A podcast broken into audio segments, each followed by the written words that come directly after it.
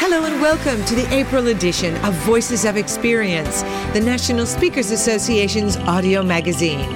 I'm Camille Valvo, and well, how are we doing? The 0809 team is assembling our last editions, and it's not too late for your ideas, feedback, and wish list to be considered.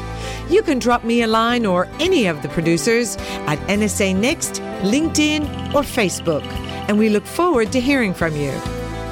By the way, did you know there are less than 80 sleeps until our 2009 annual convention? We'll be keeping it real in Phoenix, Arizona, and you'd be mad to miss it. In the meantime, VOE is keeping it real with Dr. Joe Somerville and his segment, The Real Deal. I am joined this month by Aldonna Ambler, CMC, CSP, who is known as the Growth Strategist. This month's segment is going to focus on consulting and finding out ways to grow your consulting practice. I'd like to reference, Aldonna, a piece you did in the Speaker magazine, I think it was a couple of years ago, where you asked the question, Are you a real or an imitation consultant? Can you just give us the highlights of that piece? Uh, I'm laughing because it's a provocative title, isn't it? It is. Yeah, I got some interesting uh, emails and calls as a result of it as well. But uh, that's the whole idea: is trying to make people think about. Um, you have a conscious decision of are you going to have a consulting practice, but not be practicing on clients. What were some of the tests to decide if you really were a real consultant? Well, some of it is in the preparation. You know, has somebody done uh, accomplished something in their life so that they have life experiences that warrant being able to give advice to folks? I mean, consulting is about advice. It's not it's not the same as coaching, and it's not like cheerleading. You know, people are expecting you to have some content.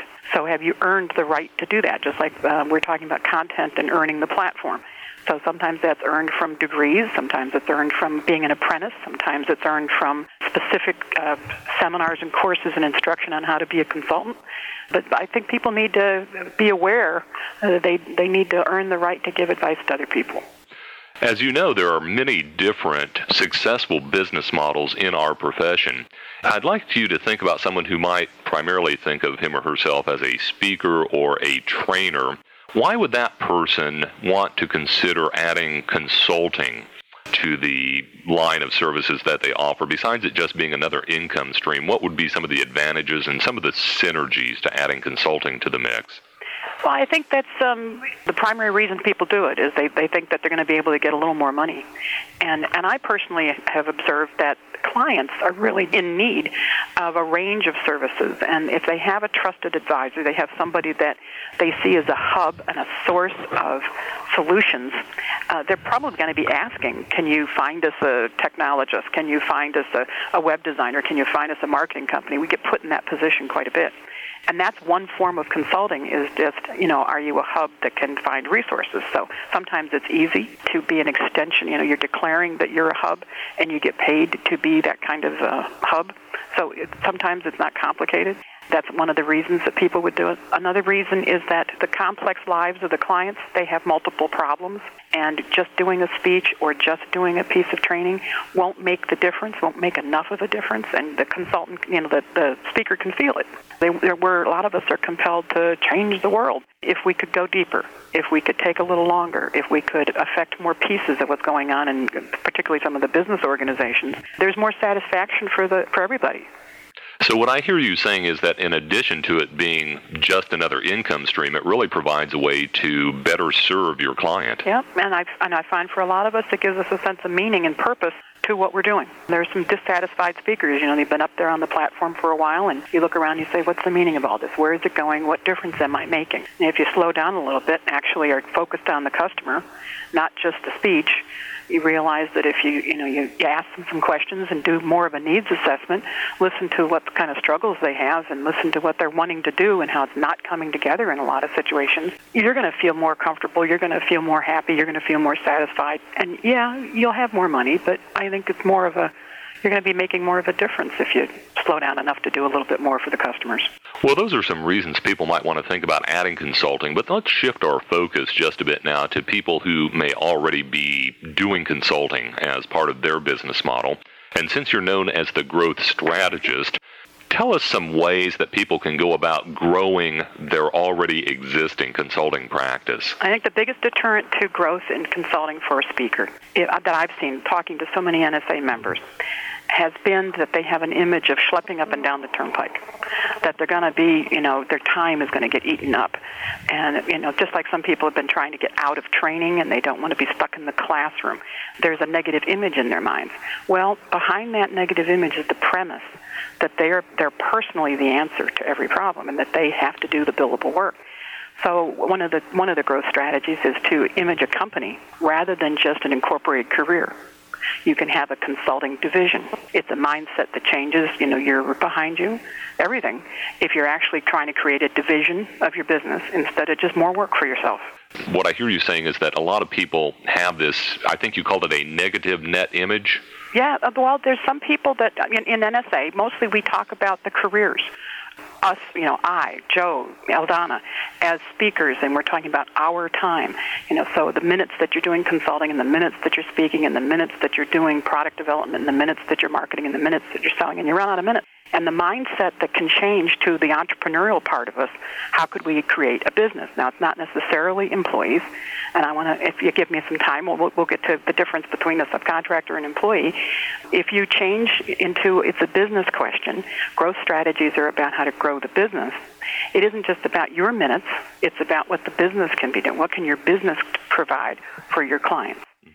So if your clients need, let's say they need lots and lots of training, you don't necessarily have to be the only trainer that's up in front of the room. So that's the first thing is the mindset. And then the second thing is growth is about leverage. And you're leveraging, you know, the marketplaces, what the different target markets are needing. There may be an industry that you can specialize in. There may be geography that you're looking at for convenience and accessibility. When, when I was growing my business, I started out as a solo. There was a five-year period of time that I had a, one partner, a 50-50 partnership. Then there was a period of time when we grew to 123 full-time consultants in six offices. That's a geographic expansion kind of a model. Went through an ESOP where 33 people bought it out over a period of time and looped back to a solo practice. So I've, I've seen multiple models myself, and there's a mindset that's different in each one you're, the first thing you're leveraging is the kinds of markets that you're you're help you're helping, and the second thing is what's your decision on how you're leveraging people, people behind you, you know, which kind of subcontractors you're working with, which kind of employees that you might work with. In NSA, there is so much expertise. There are people who are specialists in things that you you yourself might not know how to do, but your clients need. So your consulting company could be the, the source of solutions through referring those folks. So one growth strategy would be referrals to friends in NSA, referrals to friends in the Institute of Management Consultants, referrals to friends in in a number of different associations where you've done the research to make sure they would know what they're doing.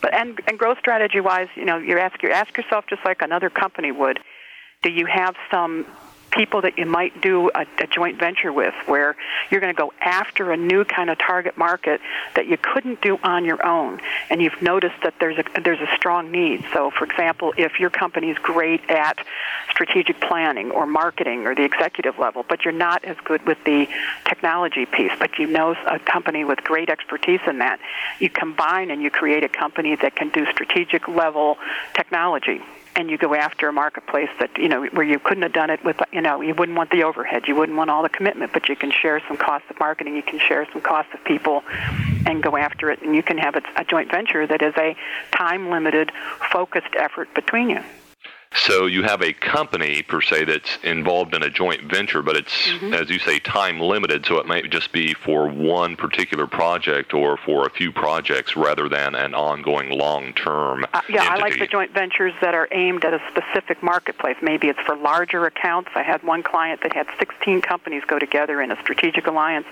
because the technology and the marketplace and the and the length of the buying cycle it took so long to get these great big projects. Um, this was a way for them to go after huge projects, compete with the big guys without the overhead, without the without all of the expense. And frankly, because they were doing it together, there was an excitement.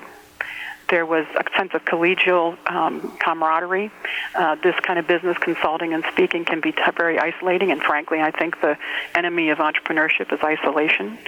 So one way to you know leverage other people is to have a strategic alliance that's exciting enough that pulls you in a new direction that you might not have gone before, and it's exposed enough that you you and your friends celebrate the successes and and keep going.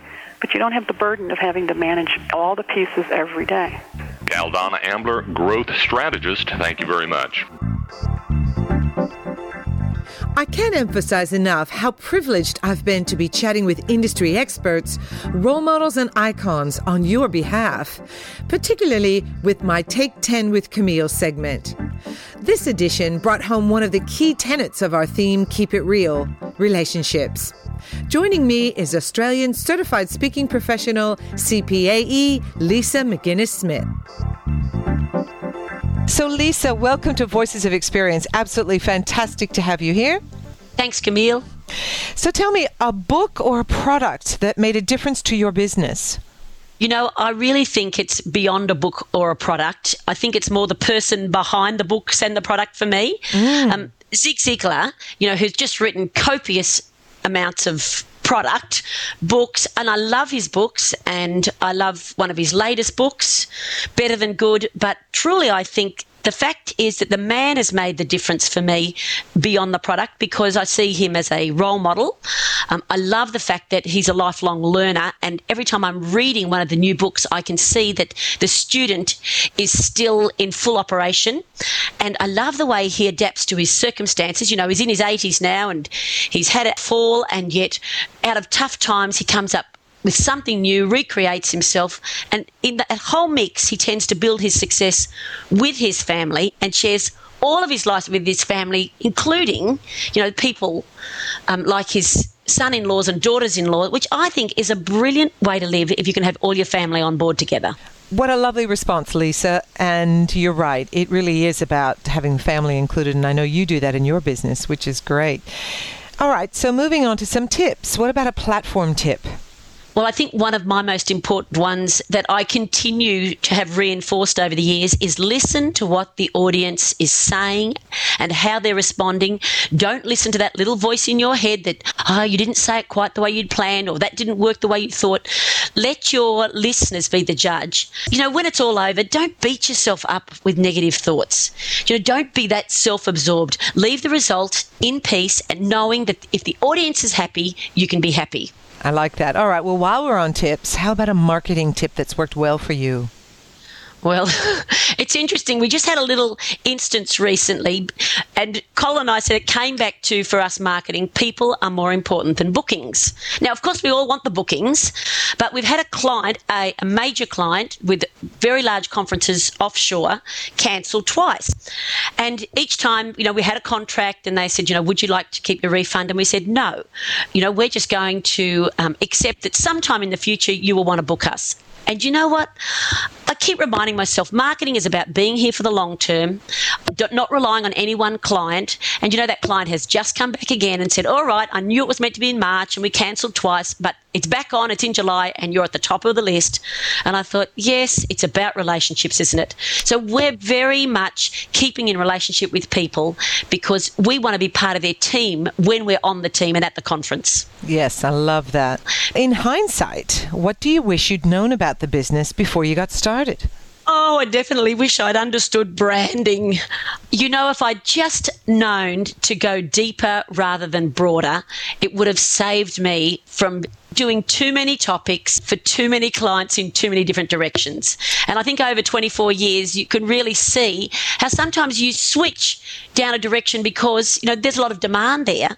But in actual fact, I love the fact now I go deeper and deeper and deeper into my topic. I love doing it every time and I never feel like I'm scrambling, you know, to update myself on one of the topics that isn't at the very top of my passion list.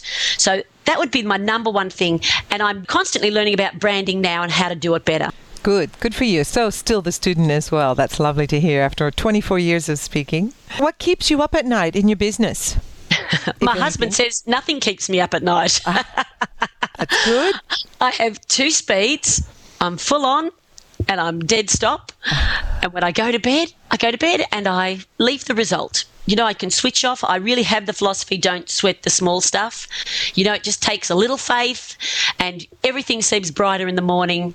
And I have just determined to not let myself worry about things. Great. All right. So now we look forward. What do you see as the biggest challenge for speakers in the future? You know, I think the biggest challenge is going to be staying fresh and building strong family and marriage while they're building their business. I think the demands in this current marketplace and with the financial fear factor, people sometimes go into panic mode and they start thinking they have to take every single job that's there. And sometimes I think that they sacrifice too much time that their children should get, you know, for one more booking. You know, really, I'm encouraging my peers look, know when enough is enough and don't live in fear of not getting another booking. Because, you know, when you have a slow period, enjoy the break. Live in faith, not in fear, and actually know that there is a, a cycle in speaking. You know, it's always undulating personal business takes a little bit of faith, doesn't it, to just operate from six month period to six month period. And I truly believe if people work more on their family and their marriage and keep their relationships strong, then what they'll find is they're people that are worth learning from and people will love to book them over the long term. And that comes right back to your marketing tip, which is about relationships, isn't it? You can see I'm a real relationships girl, can't you? Yes, yeah. Well, that's beautiful. Well, it's been absolutely fantastic speaking with you. I appreciate your time on VOE, and we look forward to seeing you at a conference sometime soon. Thanks, Camille. See you soon. Thanks so much, Lisa. And also for identifying branding as an area you wished you'd known more about. Well, I thought it was appropriate to segue then to this next segment creating an authentic brand with producer Lesley Everett. Hi, this is Lesley Everett. This month on VOE, we're going to look at the discovery stage of our brand or personal brand. As speakers, we all have topics that we know well, we present well, we present regularly, but do our audiences really get what we think they get when we speak? Do we take the time to find out whether they take away the messages that we think they get?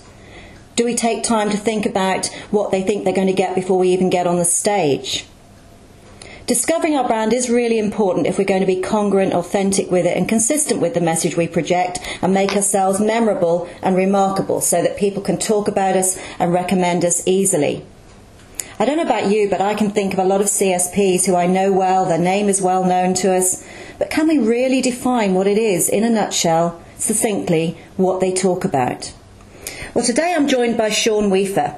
Sean is, is based in, in Dublin, Ireland. I've known Sean for many years, and a while ago we were sat down chatting. And one of the things I said to Sean is that everybody in PSA UK knows who Sean Weafer is. And when you ask them, they say, yeah, he's a great guy, uh, speaks well, but they didn't really know what it was that Sean talked about. So I thought it'd be great to have Sean join me today to talk about the discovery of his brand because it has been actually an incredible move from that chat we had a couple of years ago. So welcome, Sean. Hi, Lesley. Let's go back to that chat we had two two years ago now, I think, wasn't it? When I said to you, PSA don't really know what it is that you talk about. What did what happened at that stage after we had that conversation? Well, I think that was a pretty defining moment. It was interesting the comment that you made that people know who you are, but they don't know what you do. Which then got me thinking, well, if people that I spend a lot of my professional time with and have a lot of professional respect for don't actually know what I do, then what is it my clients think that I do? So it, it uh, started a period of pretty intense reflection over the last couple of years and some significant changes as a result. So what have we ended up now? If we jump two years ahead, what have we actually ended up with with the brand? We can take a step back after that and look at how you did it. Well, the, the brand now is Rebel in a business suit. I just love that because you see, that's you. That really is you. And, and that actually evolved out of me going right back to basics and thinking about what it is I do and what it is I specialize in. And I realized my primary work is helping to evolve people to a higher level of being, to actualize themselves, but in a business concept. So I was an evolver or an awakener, if you will. And then I realized, how do I do that? And I realized that I did through relationships. So really, I was evolving individuals and organizations through relationships. So if you take OR and put it in front of evolution, you get revolution. So Right. I became the rebel in a business suit. I have all the contrarian ideas and new ways of looking at things, but I do it within the corporate environment. So the rebel is the creative piece, the suit is the process. It's about bringing the two together. So what you do is help executives to release or recognise and then perhaps release that inner rebel that perhaps we all have, but we don't recognise. And so you have a system or a methodology to help people do that. Absolutely. I mean, not only that, it's awakening them to the fact that they're more than what they think they are, and then taking them to that stage through various seminars, through keynotes, and through the coaching work that I do a lot of. Okay, so that makes sense. But it's not just something you came up with because you thought it sounded good and was going to work. So it was based on very much you being a rebel yourself. So take us through the process that led you to the Rebel in a Business Suit brand and why it worked so well for you. Well, I guess actually, in fact, uh, I mean, being a rebel is in my DNA. It's all a part of my family. and as I say in my keynote, I mean, one of my first uh, forefathers was a was a, a, king's enemy in 1535 in Ireland. That's a good thing, you know, because it was usually an English king. Um, and in 1680 or whatever the time was, we had another relative who was a pirate in the Caribbean. Oh wow! And then my grandfather fought in the um, the Revolution of 1916 uh, in Dublin. So it's all part of the family heritage, if you will. So I'm just starting a whole different kind of revolution in a whole different kind of age. That's great. So there's a real background there that gives you that. What about your personal background? Because isn't there some? Haven't you uh, studied martial arts for a while as well? It gives another edge to this. Yeah, I'm a background in uh, martial arts for quite a long time. Fourth down black belt status in a Japanese form called ninjutsu, which is the ninja type style of training. Um, you know, I've a very strong spiritual background in terms of Celtic mysticism and, and that sort of stuff. Right. So I have a slightly different way of looking at the world in that respect, and that's also part of my, my mother's family heritage as well. So there's a lot mixed up to make me a very confused individual. um, well, that, I think that's we've got a very clear background then that gives the Rebel in a Business Suit brand the real authenticity that it needs. But then, how did you start out on the process of saying, "Well, I've got the brand now. Rebel in a Business Suit is great. That's going to get me memorable. People are going to think, well, what's all that about? It's interesting."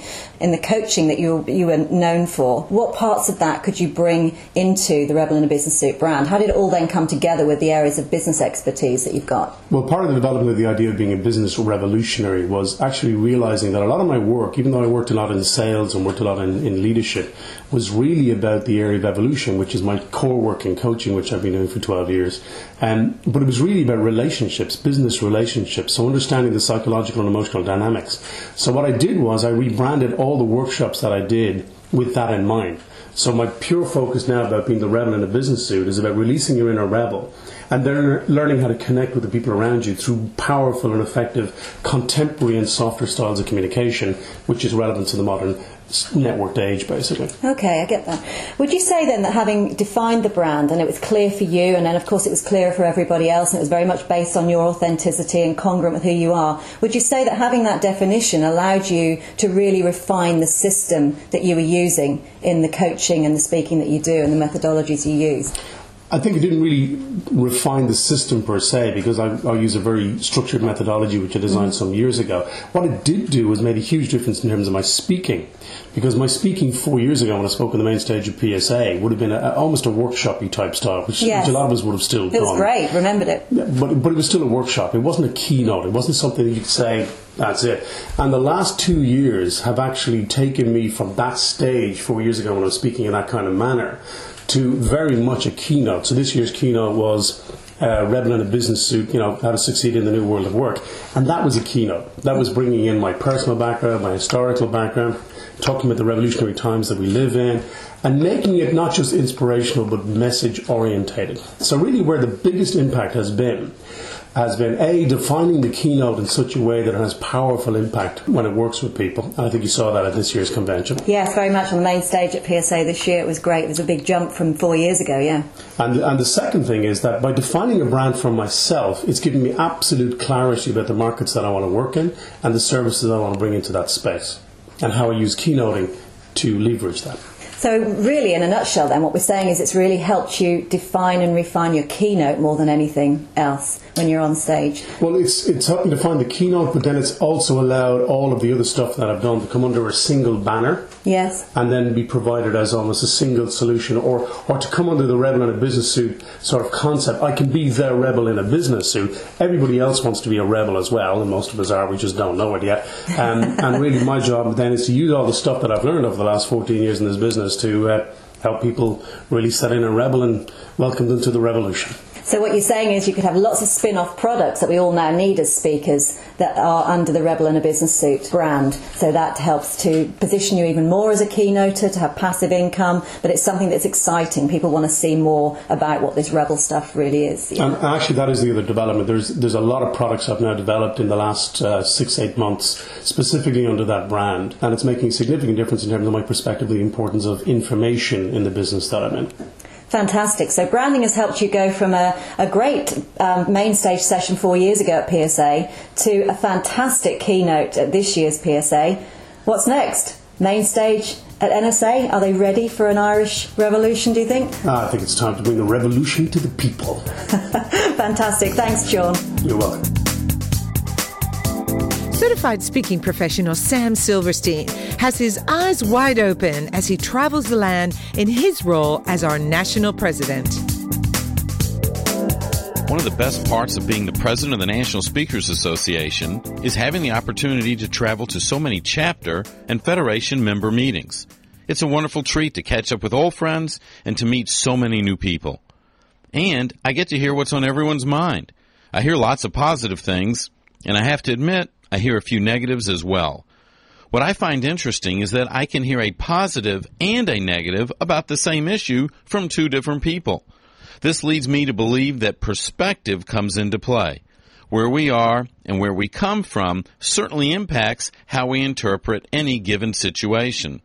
I've heard about how open, inclusive, and giving the members are at NSA, and I've heard how some people aren't approachable and that there are cliques.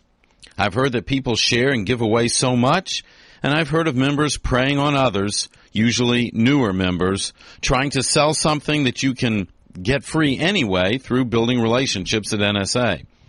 So it leaves me looking for the bottom line. I know that any group of people is going to be diverse. There are going to be tall people, short people, outgoing people, shy people, considerate people, and unfortunately, yes, rude people. When you have an organization of almost 3,700 members, there will be a lot of diversity. I know that when I walk into a room at NSA, if I see one of my best friends, I'm going to go over and sit with him or her. Does that mean we have a clique? I guess that's up to everyone to interpret. Sometimes people are in conversations and they aren't approachable. Sometimes we just need to find the right time. In my over 16 years of NSA membership, I've met so many people and built so many relationships that I truly believe we have one of the best associations in the world. We really are a caring and sharing group as our founder, Cavett Robert, envisioned. And yes, there are some people who may prey on others, but it is up to each and every one of us to do our due diligence when entering into a business agreement. Always check at least a half a dozen references before doing business and make sure all agreements are designed for win-win relationships. Check with your NSA buddies and find out what their experiences have been or what's the talk in the grapevine about a certain supplier. We all want our NSA experience to be the very best possible, but ultimately we're responsible to make sure we're doing the right things so we can get to the right places. In the end, we must be accountable for our results. Have a great month and keep it real. It's Randy Pennington. I'm back to invite you to join us at the Cantina Laredo restaurant in Scottsdale, Arizona on Sunday, July 19th for the Party with a Purpose.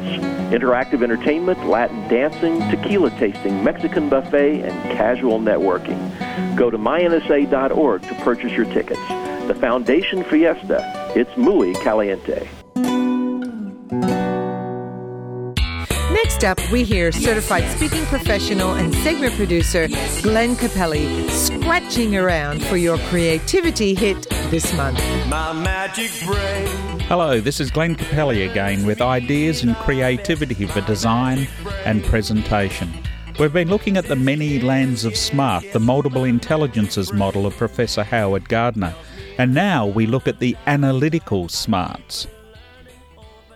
A lot of people believe that creativity is not about an analytical mindset, and certainly we need other kinds of minds in there to be creative. But I often think that some of the most creative people have got a creative discipline.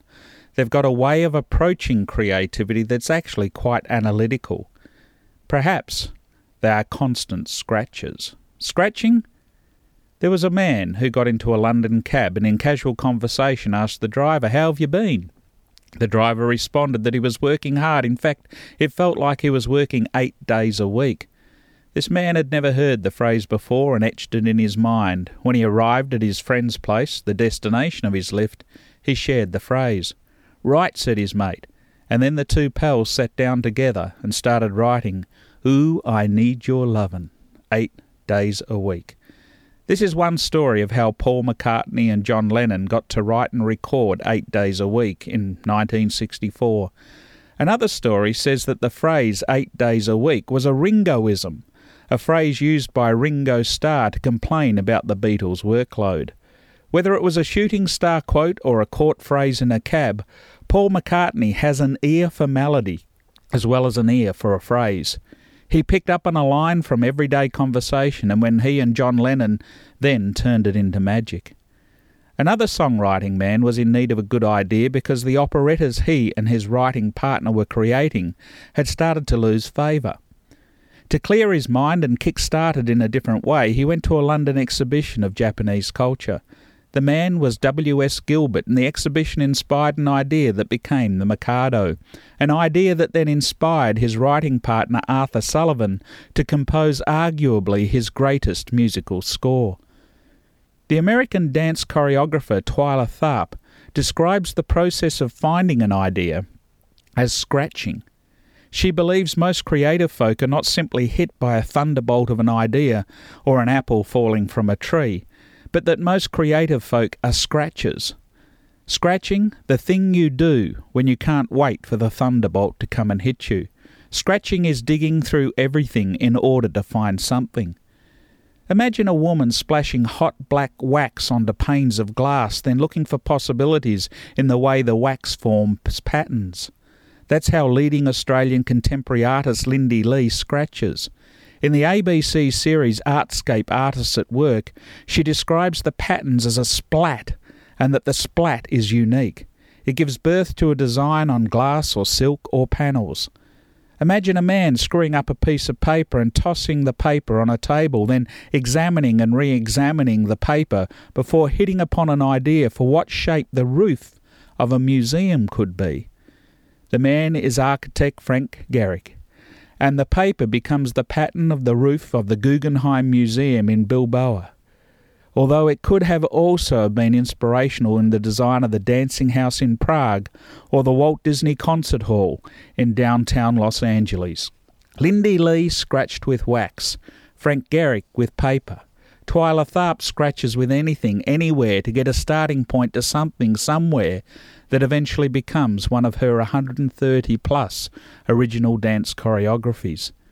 Some creative folk change their scenery in order to scratch. A, to, uh, a trip to Firenze, Kathmandu, or Timbuktu might be just the thing to fire the creative fingernails. After a failed album in 1983 called Hearts and Bones and a failed second marriage to actress Carrie Fisher, Singer songwriter Paul Simon cured his supposed writer's block with a journey to the musical sounds and rhythms of South Africa. In 1986, he released the groundbreaking Graceland album, inspired by what he heard as he scratched his way around South Africa. Some folk travel the world and scratch the sounds, sights, and tastes of diverse cultures. Others stay in their bedroom and scratch their bum, their posterior, in memory of past things their posterior, perhaps. French writer and philosopher Marcel Proust spent most of his time living in his bedroom of his parents' house, rarely straying from his cork lined room. Cork lined! Can anyone explain?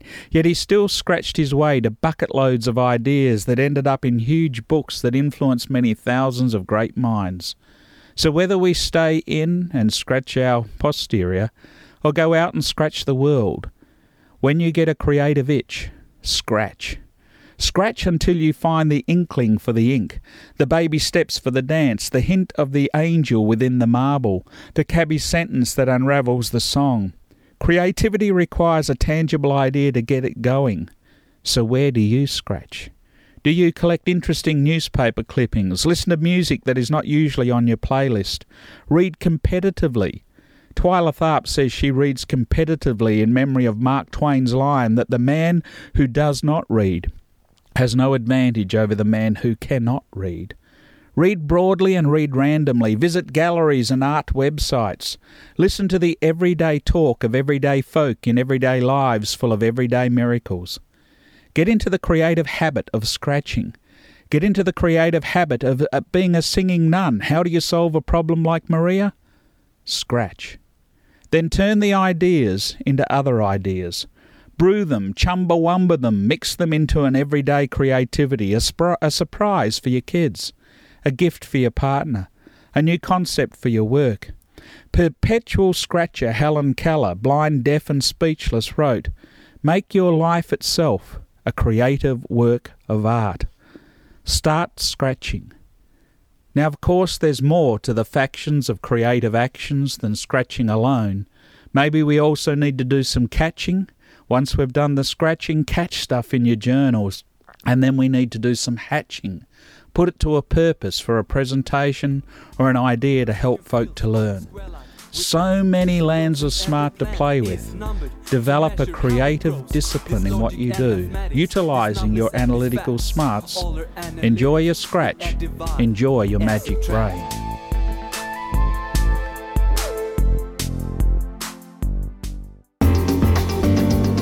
Recently, I caught up with Leanne Christie of Ovations Speakers and Trainers and O2 Speaker Management. Based in Sydney, Australia, many international speakers and trainers have worked with Leanne, who was the first international bureau to receive the Helping Hands Award from the International Association of Speakers Bureau. In our chat, Leanne shares her thoughts on how bureaus and speakers can best capitalize on the swings and roundabouts of the current climate. So, you have been representing professional speakers and trainers throughout Asia Pacific for over 22 years. Tell me, what's changed? Oh my gosh. All right, you're going to make me go back into the archives, are you? 22 years a while, isn't it? Oh, let's see. So, you know, Camille, we actually started out as a training bureau. So, what's certainly changed over the years for me is the switch more from trainers to speakers and seeing the growth of professional speaking there was definitely a, an industry for trainers, but not for professional speakers like today. I think. Um, oh, I was just laughing with my team the other day about technology. So, for example, you know, 22 years ago, I'm telling them, I was sitting there on a Word document typing out my proposal, which I'd then promptly put in the post and make a note seven days later to call the client to see if they'd received it. And when faxes came in, it was like, woohoo! you know, we could turn it around in a couple of days. And now on email, you know, we have a, a minimum 24 hour response time. Of course, we have to get proposals back within 24 hours.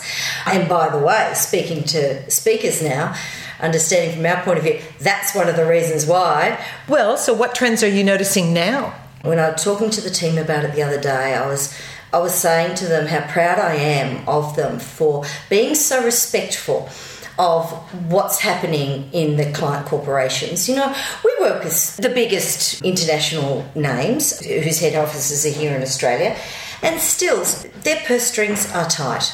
What we need to realise is that we are assisting them with their precious pennies. These are the pennies that they're investing in their people. And they're precious ones, aren't they? And so to have some patience at the moment and be respectful that they are precious pennies. And where do we best invest that? Is it back into training? Or is it you know still the, a motivational speaker or a, a subject matter expert? It's so important to get it right. I think that that's one of the things that we need to realise, all of us, uh, you know, the speaking industry and speakers, is that they are the precious pennies at the moment. And I think the ones that can help our clients use it the most wisely, they're going to be great relationships for the future, aren't they? That's so true. That's excellent. And what about in Asia? Do you notice anything, any trends coming through? well, part of me was to, to laugh because one of the biggest difference with working with big, it doesn't matter how big the companies are in Asia or small, there's a lot more negotiation, uh, whether you want to or not. And one of my soapboxes, as you know. I say at NSA, is your fee is your fee, and you know is not a place for a bureau to negotiate. So it's a great advantage for many speakers to have us working for them in the Asian region. But so I suppose that part in Asia hasn't changed. One of the main things I'm talking to a global audience I'd like to say about Asia, although we mentioned that word, Asia is not a country, Camille. How different is Cambodia to Hong Kong? How different is the city of Singapore to uh, a city in Vietnam? To yes, hmm. we need to be very careful. If you haven't spent a lot of time in Asia, I just put that in as my Asia tip. Asia 101, it is not a country. and then we can go from there. Fair enough. That's great. And our listeners need to know that, particularly yes. if they're considering working and traveling or, or even visiting on a holiday for that matter. Right. Now, I remember you speaking once at a chapter meeting about the importance of building a relationship with bureaus. Tell me a bit about that. The way I see it is that bureaus are another sector so, when you are looking at your strategy, I suggest to speakers that what they do is look at bureaus as another sector. For example, there's the corporate sector, there's meeting planners, in Australia we call them PCOs or professional conference organisers, associations, government. Bureaus are another sector. Bureaus are not the answer to everything. And it's very good to just to make a conscious decision are bureaus part of my strategy? Are they a sector that I want to go after? Bureaus are not necessarily the answer, but they're a damn good friend to have. I mean, you've got access to what? It might be only 10 if you live in New Zealand, or many hundreds if you're in the US, of commission salespeople working for you. You do not pay for the wear and tear on the carpet. You don't pay for the phone calls. You don't pay for their holiday. You don't pay. You don't have to worry about training them. You don't. I mean, for me, that's great leverage. But like any commission salesperson, you still need to invest time in their product knowledge of you and also invest time in the relationship. Because see it like an insurance broker. An insurance broker could sell this insurance or that insurance, which is why many insurance companies do extra mm-hmm. product knowledge training or incentives or whatever they do for yeah for their um, salespeople. I see see bureaus as that, and sometimes I think it's a shame. You know, some people see bureaus uh, bureaus as the enemy. If you don't like the rules of a bureau, do it yourself. That's fine. It's just a choice. And another thought, again, because we're talking to a global audience here, hello everybody in South Africa. When you want to work internationally, or if you decide to work internationally, again, it's another strategy. Be selective, decide, be conscious, do or don't. Don't just try to fall into it or not. And so make sure that you're relevant.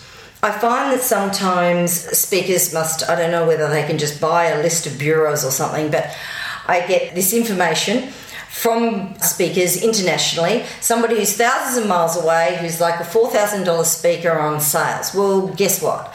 You know, we have about, um, I have got like 1,500 speakers based in Australia on my database. I think I have one or two that already speak on sales. I don't have to bring somebody from Michigan to do that. So be relevant. Be relevant. The best way you can be relevant, and speaking for us, is if you're coming to our area that makes you relevant. So if you're already coming to visit an Asian country or Australia, New Zealand, please be in touch with plenty of notice. Let us know that when you're coming. Send us your beautiful bureau friendly materials.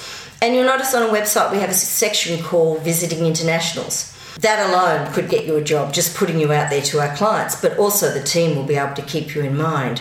And it's a great strategy for picking up add on sales, isn't it? People need to know how to approach the bureau, so that's that's great. Yeah. Thanks, Leanne. In the industry or for professional speakers, what kind of challenges do you see going forward? In this economy, you must be relevant to what is happening now. Generalist stuff will not cut it. Again, back to our precious pennies. Briefing is more important than ever before. Slice it down. Exactly where is the pain? You know, we can't be just doing general medicine. We must be specialists. Exactly where is the pain? Exactly where are we going to cut? Exactly where am I going to apply the pressure? I think relevance is our number one right now. And if you think of what a client will get if you could be very relevant with those precious pennies and give them something that's going to help them now, you're going to be one of their best friends for a long time. It's one of the best ways for you to build your business. Thank you, Leanne, for sharing so many fantastic words with and us. And hello to all the speakers out there worldwide. Thanks. If you've been on the road a lot, you want to tune into this next segment on virtual presenting with futurist and certified speaking professional Craig Rispin. Wow, no more jet lag, airport queues, Virtual conferences and presenting. Recently in Australia, two telecommunication executives presented live on stage together, but one executive wasn't even in the same state. Meanwhile, a keynote speaker delivered a presentation via Skype video conference to an audience of 3,000 halfway around the world, and Oprah delivered a worldwide weekly seminar series using the same technology. This might not sound like keynote speaking to you, but technology is transforming our clients' conferences and training, and slowly and steadily transforming the leading edge of our speaking industry too. Now, you might enjoy commercial air travel and airport security lines, so just skip over this segment if you don't want to know how to present virtually at a conference this year and get paid to do it too. Just hit skip now. Okay, for the rest of you that have decided to stay with us, let's discuss the specifics. The Aussie telecommunication executives were using a high end virtual conference system from a British company, Musion Eyeliner, whose website is eyeliner3d.co.uk. Their system can project your image life size and in high definition glory on a stage using a special transparent screen. You can even interact on stage with other presenters at the remote venue. Vice President Al Gore used this technology to speak to the live Earth's audience in London from Tokyo. And Target used the same system to present a fashion parade without models at a virtual fashion show in New York last year. When you present using this system, you're videoed in a studio, but you can see and hear your audience and other people on the stage at the remote venue using a two way system. Now, this system adds to the conference costs by several tens of thousands of dollars right now, but for the right conference and client, this might be the solution you could suggest. It's very handy if you couldn't possibly be in two countries at the same time. Another company called DVE has a solution called a virtual podium or lectern. Their website is dvetelepresence.com. Their system only delivers you from your waist up behind a lectern, but it's pretty spectacular when used properly. If you're a presenter that uses a lot of PowerPoint or keynote slideshows, this is a great option. Remember the Asian SARS scare in 2003?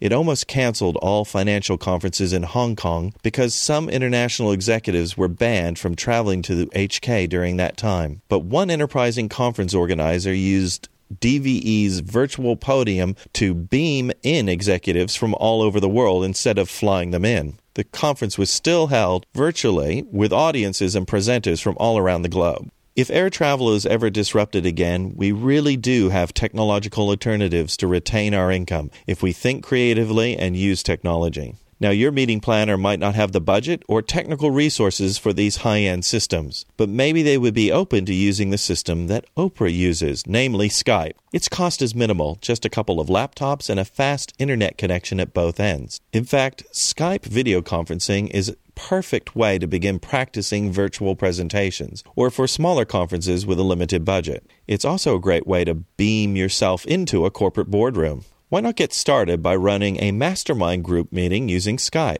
That way you could get used to the technology and try some new things in a trusted environment. You can add slideshows and whiteboard capabilities to a Skype video call too. Try Yugma, that's Y-U-G-M-A dot com, or Persony, P-E-R-S-O-N-Y dot com.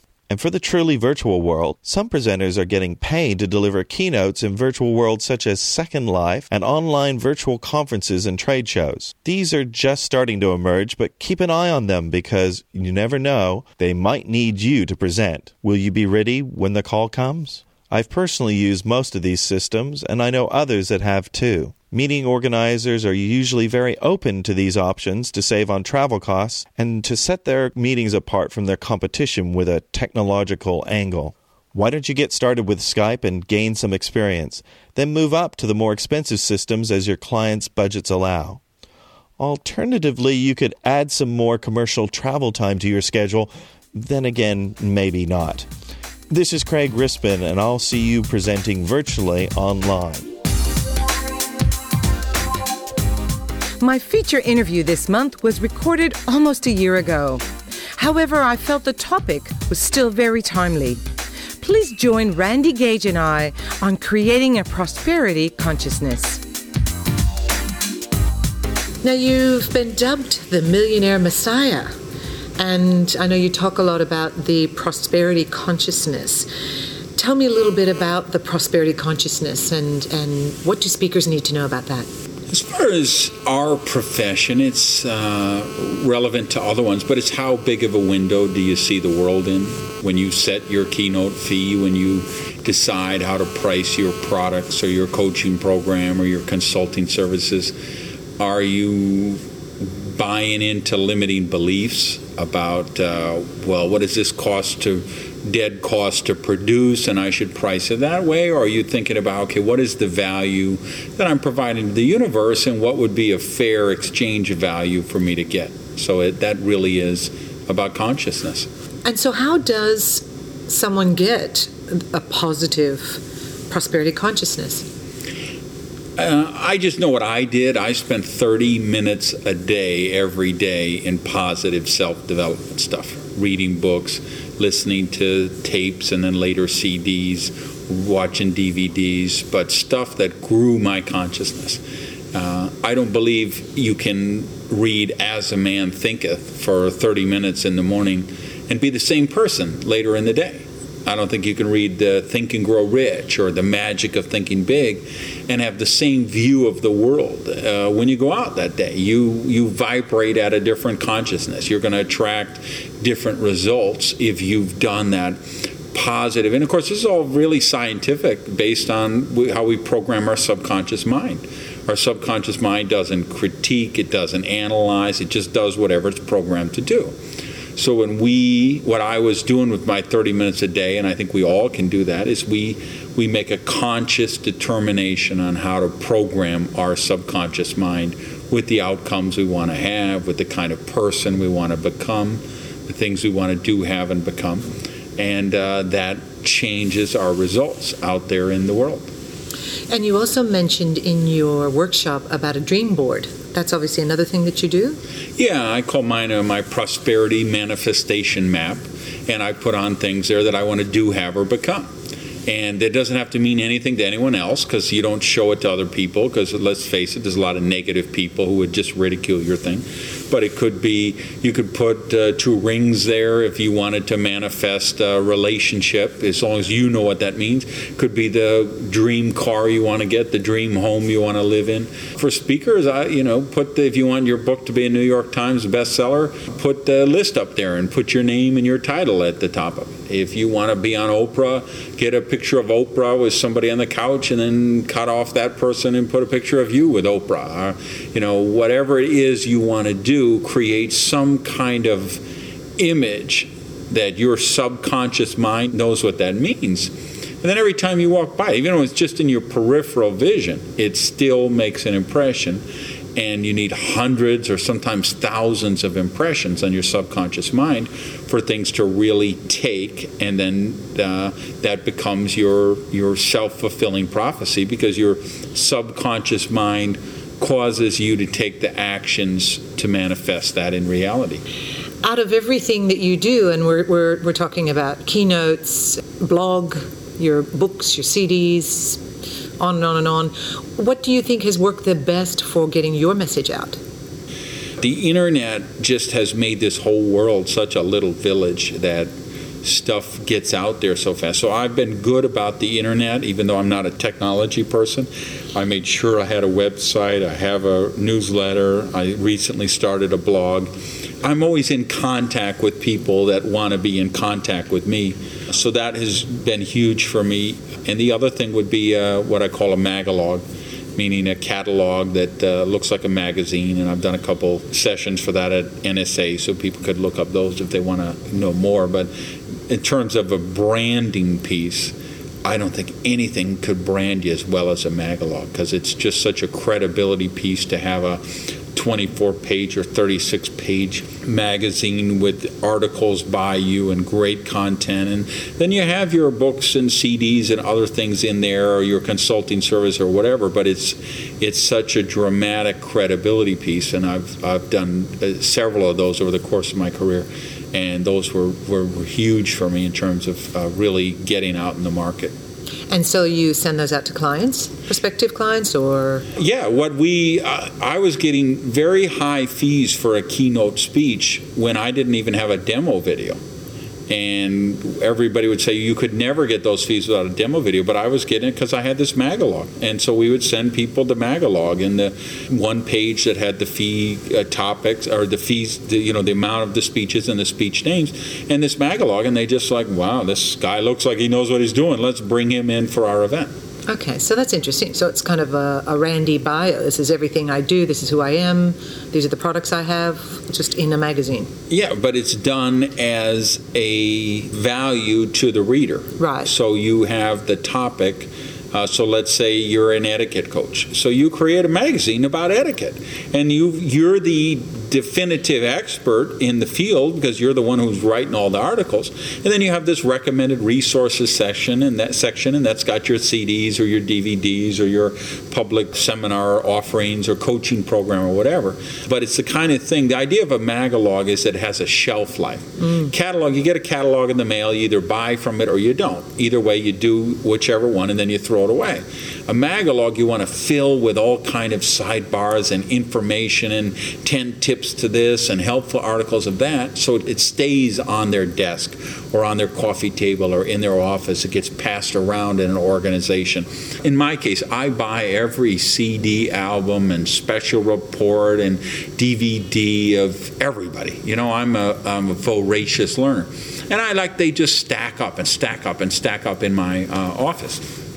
And then I take a weekend and I go to Key West and I just load up a box. I drive, you put it in the car. I drive down to Key West, which is from Miami Beach to Key West, one of the most spectacular drives in the world. And then I get down there, and I just got a little bungalow uh, by the beach, and I just go through the books and the uh, binders and the CD albums. And a lot of times I'll, I'll read 15 pages of a book and decide it's a piece of garbage and throw it away. I'll listen to the first 10 minutes of a CD and say, okay, this isn't worth it. I'll throw, you know, just discard it. We through a bunch of junk, but usually there's always some idea of value in just about anything. There's books you're going to get an idea just reading the Dust Jacket that say that's a great idea. How, how can I extrapolate that and, and apply it in my business? So I do a weekend like that, uh, probably four or five times a year, which is just a mastermind with myself and all these authors where I can just process all this information and then I get through it all. And then the last day, I'm just sitting by the pool or I'm sitting in the ocean with my feet in there and I'm just journaling. Okay, what would be a great you know concept for my next book? What would be the next CD album? What would be a great public seminar program? What's the next thing for me? But that's because I give myself some time to learn, to sharpen my own saw, and then to process that. The most influential book in my entire life was Atlas Shrugged by Ayn Rand, and I reread that every year or year and a half.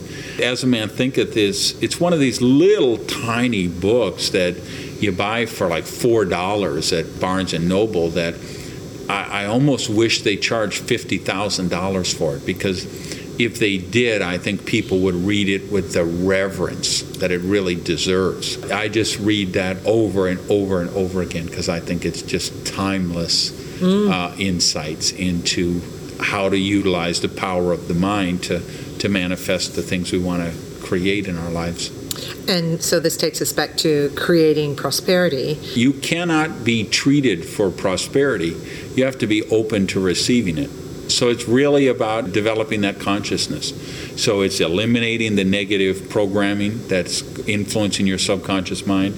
It's identifying limiting beliefs that you have that money is bad or rich people are evil or you know women get paid less than men or you should be a nurse instead of a doctor because women you know are not doctors they're nurses whatever the kind of garbage you get programmed with when you're young so you identify those limiting beliefs and you need to eviscerate them then you've got to replace them with positive empowering beliefs beliefs that are going to serve you. And then you've got to keep uh, reprogramming yourself with the positive programming so you don't because we're all going to get infected with negative programming no matter what you do. There's just with the newspaper the tvs the radio the internet email there's always you're being assaulted with negative programming whether you choose to or not. People. so you yeah people definitely. So you've got to counter program against that so i still believe in the 30 minutes a day self-development in the morning kind of create your consciousness before you ever go out in the day So, what's your legacy? my legacy is I believe, um, I hope that millions and millions of people will be touched by my message to understand they are meant to be healthy, happy, and prosperous, and they will accept the abundance that is truly meant for them. Excellent. Thank you very much. Hey, thanks for having me.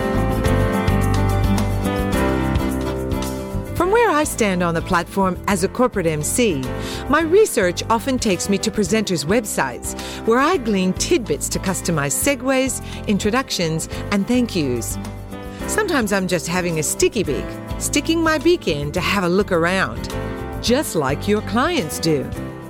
At a recent conference, the organizer expressed surprise at how dissimilar the photos on a speaker's website were to him in the flesh. I think it had something to do with hair, or the lack thereof.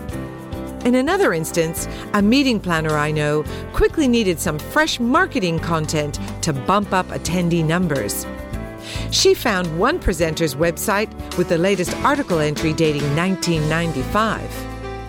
If your website and other collateral is older than the starfish story, it's time to get real. Photographers recommend ladies' photos be updated every three years, and for the gents, every five. As for articles and content, with a bit of tweaking, your expertise and fresh perspective will shine even while you sleep. On behalf of the VOE team, thanks for joining us and do stay in touch. This is Camille Valvo reminding you to keep it real.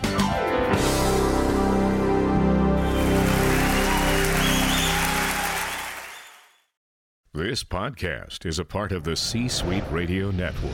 For more top business podcasts, visit c-suiteradio.com.